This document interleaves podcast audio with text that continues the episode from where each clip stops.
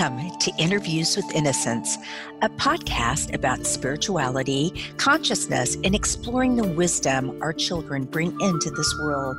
I believe that our very young children are our greatest teachers. After all, they're the masters of living in the present moment, bubbling in unconditional love, enjoying the messiness of life, and curious about the universe in all its dimensions. The pure essence that young children exhibit lives within all of us. My hope is that these interviews will help us discover, embrace, and connect with the sacred core of childhood that resides within each of our hearts. I am your host, Marla Hughes. Today, I am honored to have Marjorie Woollacott, PhD, on the show. Marjorie is Emeritus Professor and prior Chair of the Department of Human Physiology and member of the Institute of Neuroscience at the University of Oregon. She taught courses in neuroscience and rehabilitation, as well as complementary medicine and meditation. She is president of the Academy for the Advancement of Post Materialist Sciences and research director for the International Association of Near Death Studies. Marjorie has received over $7.2 million in research funding for her research in child development, rehabilitation, and most recently, meditation and spiritual awakening. She has published more than 200 scientific articles and written or co edited eight books. Her latest book, Infinite Awareness The Awakening of the Scientific Mind, pairs her research as a neuroscientist with her self revelations about the mind's spiritual power. Welcome to the program, Marjorie. So, uh, Marjorie, let's just jump right in. Um, your book, Infinite Awareness The Awakening of a Scientific Mind. Here you are, PhD, neuroscientist, and wow, you are involved in this beautiful, really new world mindset. That's what I'll call it, like David Lorimer likes to likes to say. So let's start at the very beginning because I know this story really did begin in your childhood. So tell us a little bit about who Im- influenced you as you were growing up and how you grew up.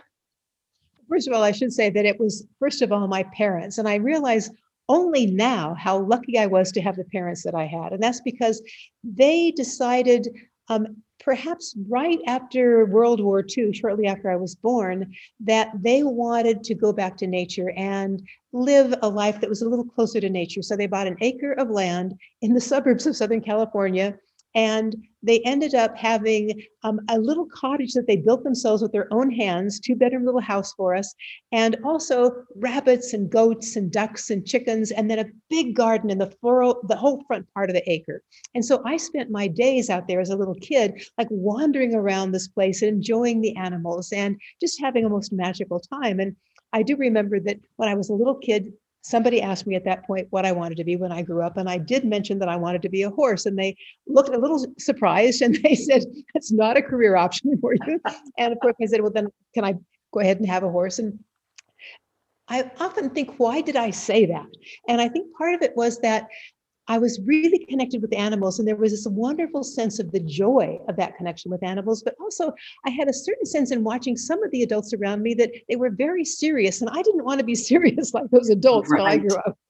I wanted to still have fun. So, anyway, I did finally get a horse when I was in the seventh grade after my parents first gave me a Jersey cow, thinking that was more practical. But um, so I did have that wonderful uh, life in nature, I would say. But in addition to that, my father loved books and art. And from the time I was four years old, I learned to actually write my name so I could get a library card. And he took us to two different libraries on two towns on either side of us um, every single Friday night. And we would check out like 10 books from the library, and then I would read them voraciously during the week. And I realized that there was something about the magic of going into the library and seeing all that knowledge on the shelves and exploring the shelves and what was there that was just wonderful. And I just ate that, that sort of environment up. And then on the other hand, my mother loved nature and music. And so when I was seven years old, um, I began playing the flute and then the oboe. And I was in the elementary school orchestra in town, and I kept up my music going to summer music camps all the way through high school. And actually, I first majored in music in college before going on to get my PhD in neuroscience. So there was something really, really sweet about that time as a child. And I also do remember that I've, in fact, I'm surprised about this, but at about the age of five or six, I'm guessing, I was outside with my sister one day in the garden, and somehow the topic of God came up. And I said to her, if there is a God, I feel like we should dedicate our life to God to really understanding what and who that God is, because that's the most important thing in the world. Now, I didn't know yet, but even at the age of five or six, there was that curiosity and that yearning to understand what this world was all about. So, wow, that was the start. you know, it's really interesting. Our, our our backgrounds are very similar. I grew up on a farm. We had pigs and chickens and a big garden, and uh, it was just you know so magical and and boy did i love to go to the library i hope people still do that these days but you know you get your library card and just walk out with that big stack of books and and you know when you we, when you talk about also speaking of god you know with your sister i I think of it as you remembering I'm, you know, young children are still, even at five or six, still so close to the source. And remembering maybe even with the library that hall of knowledge that all the NDEers talk about and and just that that knowledge that you wanted to sink in um, it's it's such a beautiful what a great background as a child uh, and so then to move forward I know your eighth grade teacher and then your 11th grade English teacher influenced you. So, can you briefly tell us about that? Sure. I, I think that, yes, that first moment was in the eighth grade. And he was my science teacher um, in a general science class, our first science class we've had. And we were just doing a simple exercise in class one of those days um, of the week. And we were being asked to describe, um, from having read our textbook, how ice moved into water as it moved up in temperature and then changed its state into gas into steam as it moved up into temperature even more. And so i simply wrote down my short little description of all of those changes in state with temperature and didn't think a lot about it. And after he had taken up our papers he called me outside of the class which is highly unusual into the corridor. And he then said marjorie he said I was really impressed with your description of these changes in state of water through all of these different changes in temperature. And he said, I really think that you may be a scientist one day. And it was just a startling thing for me. And yet i was i was honored in a certain sense that he should say that. And yet it seemed so simple and straightforward. So it was this fascinating moment in a certain sense that i remember to this day. And then when i then moved on in this case to the 11th grade in high school now i was taking american literature. And a number of us were in a class with a man named Mr. John O'Neill, who I still remember lovingly to this day. And I remember in the first week of class, as he was talking to us about American literature, he realized we knew nothing about literature at all and nothing about the philosophy and the background on which American literature was based. And he said, You guys, we're going to have to stop right now with American literature, and I'm going to have to take you back to the ancient Greeks so you can understand their philosophy and how we got to where we are in American literature.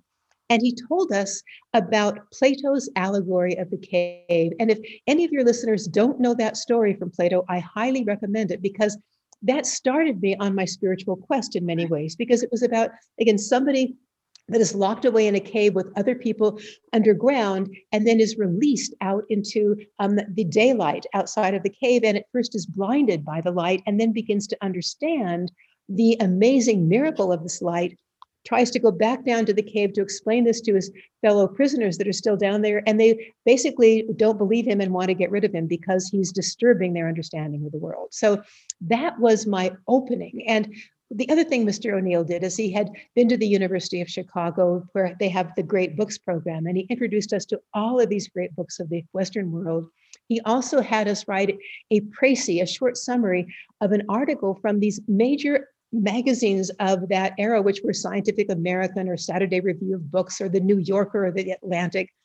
And he talked about our entering the intellectual stream.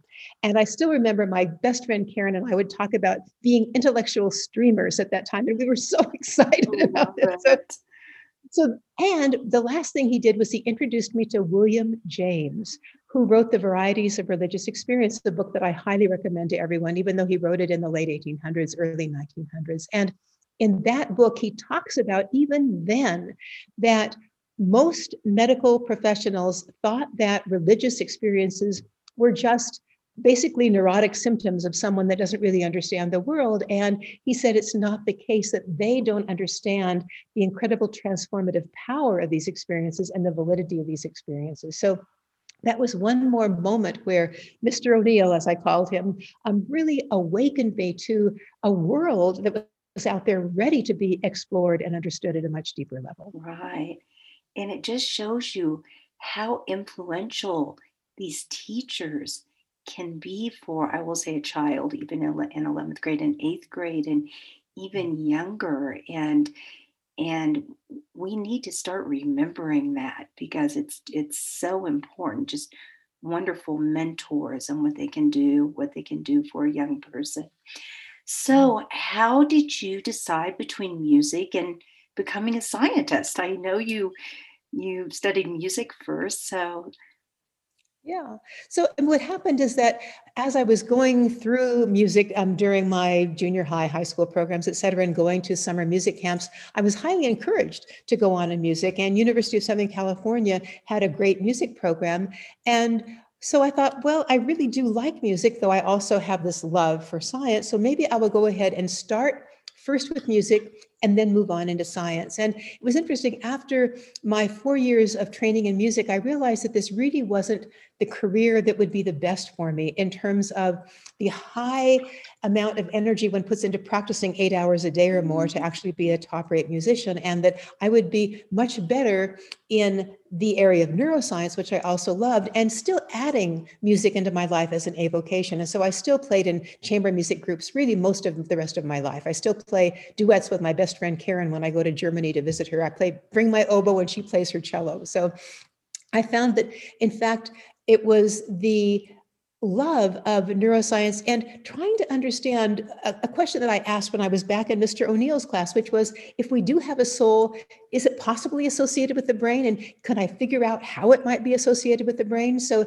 that was one of the things I think that naively I thought I might be able to understand when I went to college in neuroscience. Wow. And is that the same Karen that you had the conversation with in, in school?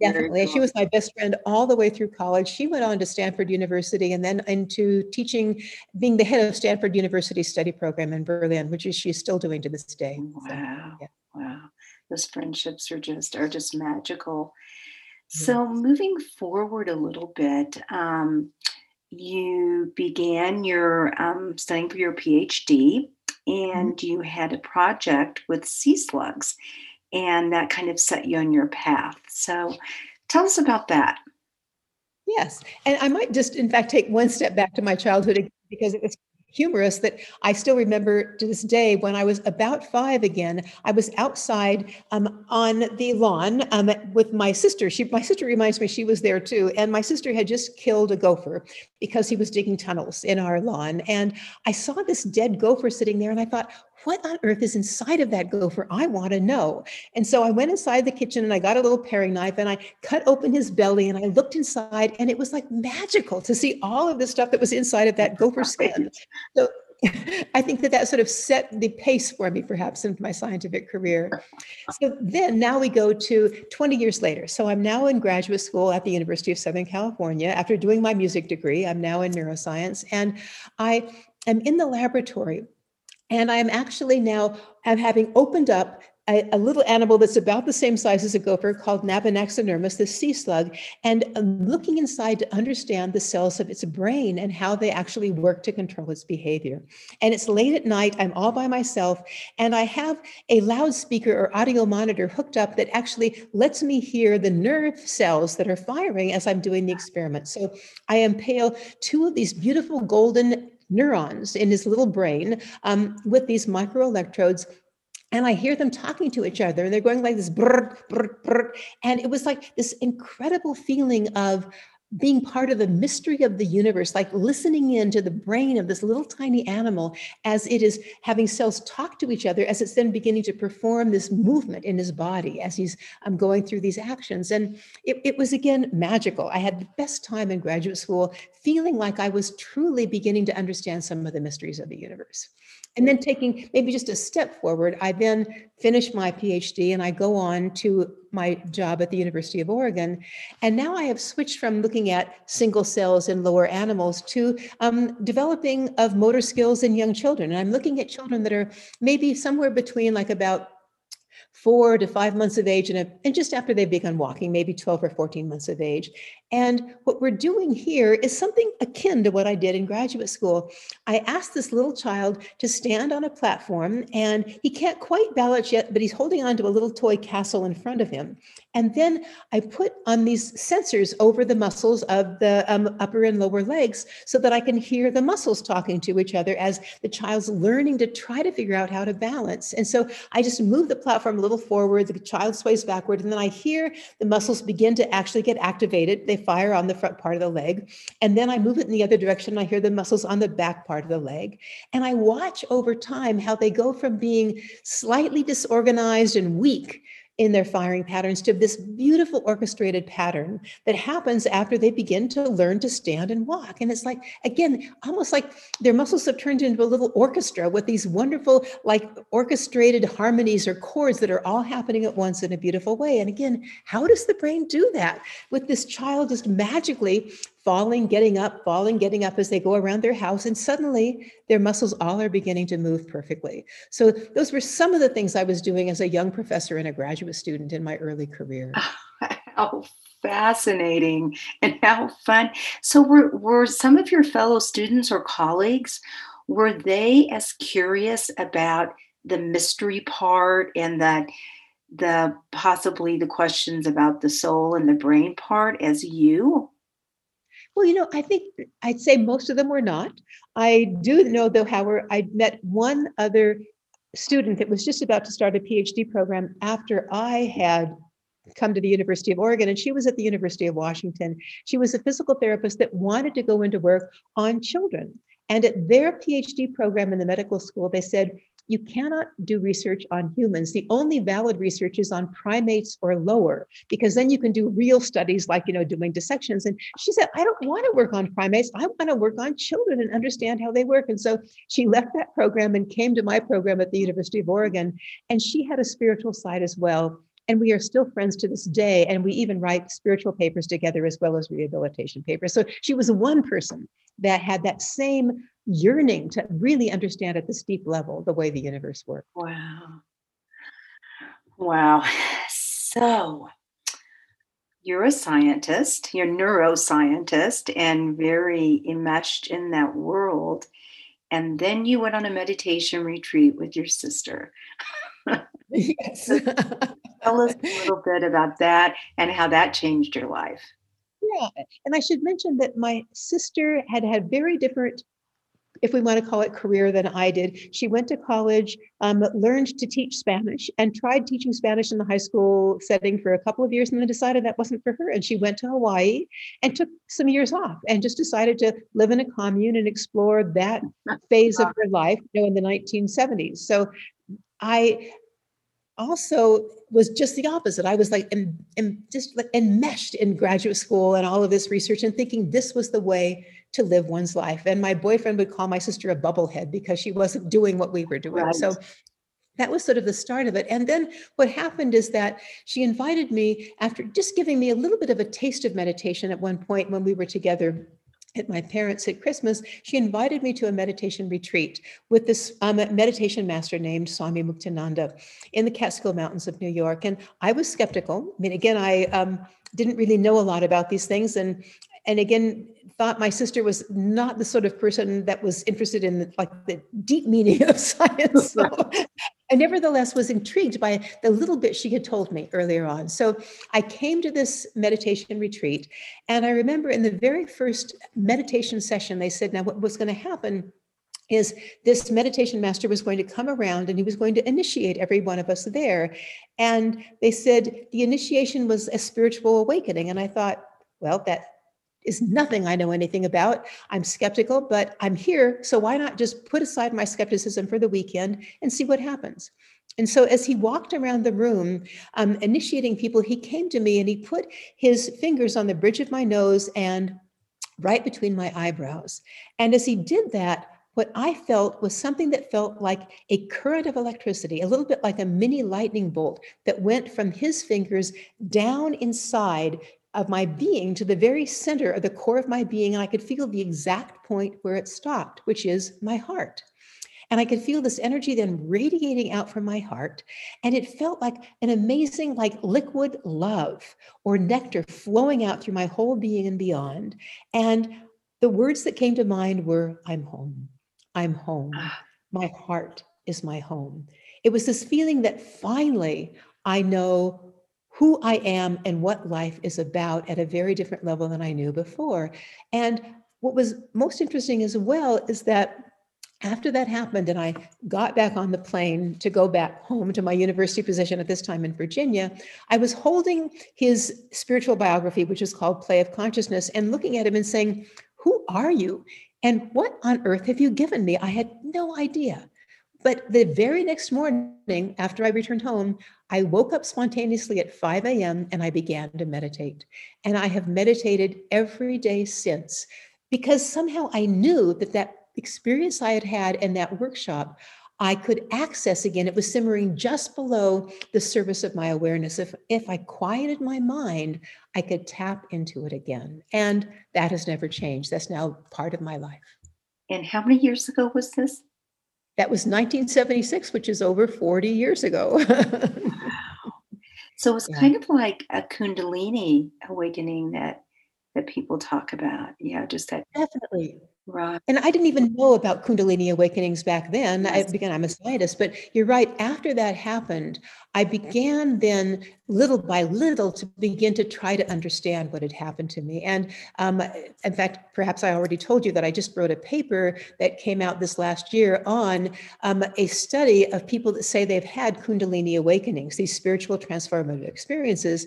And I was amazed to see how many people, this was a study of, I think, like about 300 plus people, have had experiences that were very similar to mine in different settings. Some, sometimes spontaneous awakenings, sometimes part of a near death experience. Um, sometimes they're reading a spiritual book and it happens, or they may be in a meditation setting and it is awakened during meditation. Yeah. Wow.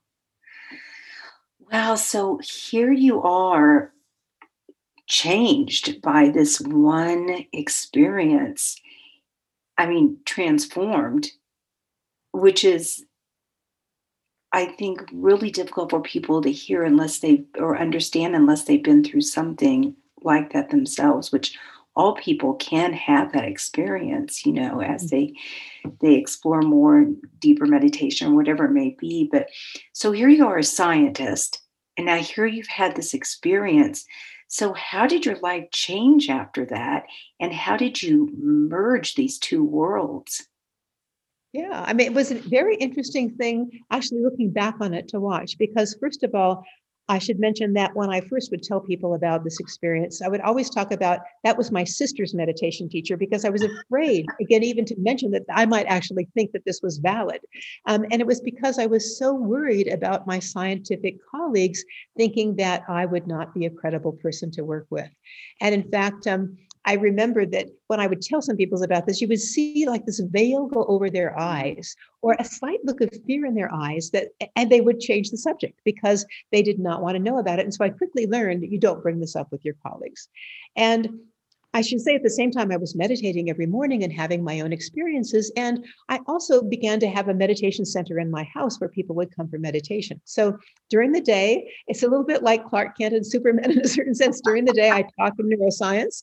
And then in the evening, during the meditation program, I have these wonderful conversations with people that have also had these spiritual awakenings. And we share a very different world.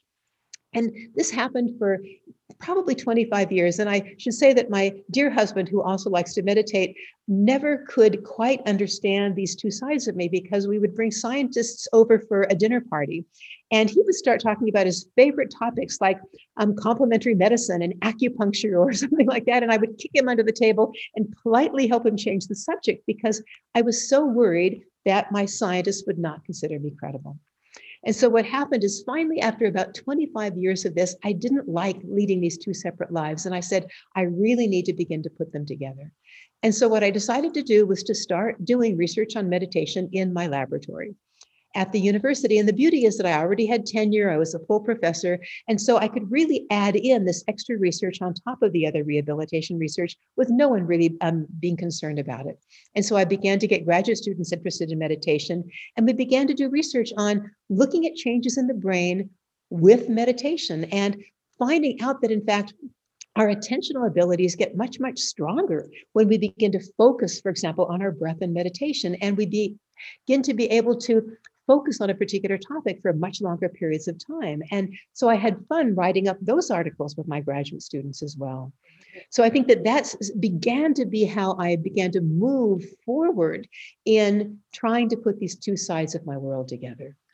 I heard you in an interview talking about another researcher who was interested in meditation and wanted to do some research and they were they were turned down because they wanted to uh, do it with graduate students or something. And and can you tell us a little bit about that? They didn't right. It, so it's a very interesting phenomenon. This is actually one of um, my friends who lives in Canada. He's still teaching at a university in Canada, and he has a PhD, and he has written many, many articles on meditation, and in fact, a very well-known um, book on meditation. And when he um, asked the department whether he could actually have graduate students um, to do research on meditation, they said no. And this is a psychology department. They said no. They said that um, in effect, he wasn't, what do I want to even use? He, he wasn't okayed. He wasn't um, credentialed as far as they were concerned for actually leading graduate students in this type of research. And it was basically because they did not consider meditation research valid. It had to be the standard research, like my um, previous student, whose name is Anne, was told when she was at the medical school in um, the University of Washington, that um, doing, there's a certain scientific worldview that puts the type of research that is valid into a narrow box. Right. And meditation is not in that narrow box for most departments at most universities. It's changing gradually. And there are a few places now, for example, Richard Davidson at the University of Wisconsin in Madison has students doing research on meditation because he tries to make it as relevant to the real world as he possibly can so that people can really see its pragmatic value. So here and there, it's beginning to change, and that's encouraging. Right. And didn't you bring in meditation um, techniques to the seniors that were going to med school or in med school? Yeah, so that was so that was about 10 years before um, I decided, in fact, to go ahead and retire. And I said, I've been doing meditation all these years and I've been doing research on meditation. I would like to share what I've learned with the students in our pre med program at the University of Oregon. And so I went to my department chair and I said, um, I'd like to propose having a senior class. These are called capstone classes of about 30 students, um, where we would talk about whether um, these um, complementary modes of meditation, like, um, for example, acupuncture, um, for example, let's see, homeopathy, chiropractic, things like that, are valid or not. And I want to explore that with my students. And he said, oh no no our students would not be interested in that i'm sorry. Maybe you should give like a, a general course to the non-majors at the university the freshmen and maybe they would like to take a course like that. And i said excuse me i really want to talk about science and whether this is valid and why don't you just let me try it for one term and see what happens? And so of course we put it on the books for one term and immediately it is full within the first like few like days of registration and has a waiting list like 20 students long because all of these seniors want to take it. Absolutely. So, you know, and I taught that course for like 11 years and I loved teaching it. And it's partly because like the professors, the students initially are somewhat skeptical about these things. They're trained in uh, our traditional medicine and when they're in um, their undergraduate programs. And yet when they come into my class and I say, we are going to actually do research papers to look at the validity of, for example, meditation or acupuncture or um, homeopathy or a, a number of these things, chiropractic, et cetera, um, energy healing, for example. You are going to do a paper and you're going to look at the evidence for or against a modality that you pick, and you're going to then write up a summary that says um, what you think and would this be a good particular modality to actually bring into a medical school in the future. And when the students were through with that course, they ended up very often being totally converted to the fact that these are another thing to add traditional medicine. And some of them decided to go to, for example, a naturopathic school of medicine, and others said, maybe I can add one of these modalities to my traditional medical training that I'm going to be going into. So it was wonderful to see that shift in their understanding by just being curious. I think this is a great time to wrap up this part of the interview.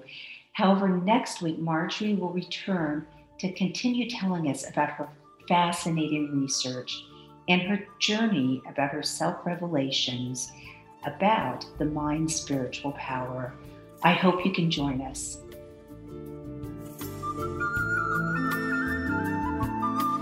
Thank you so much for listening in today.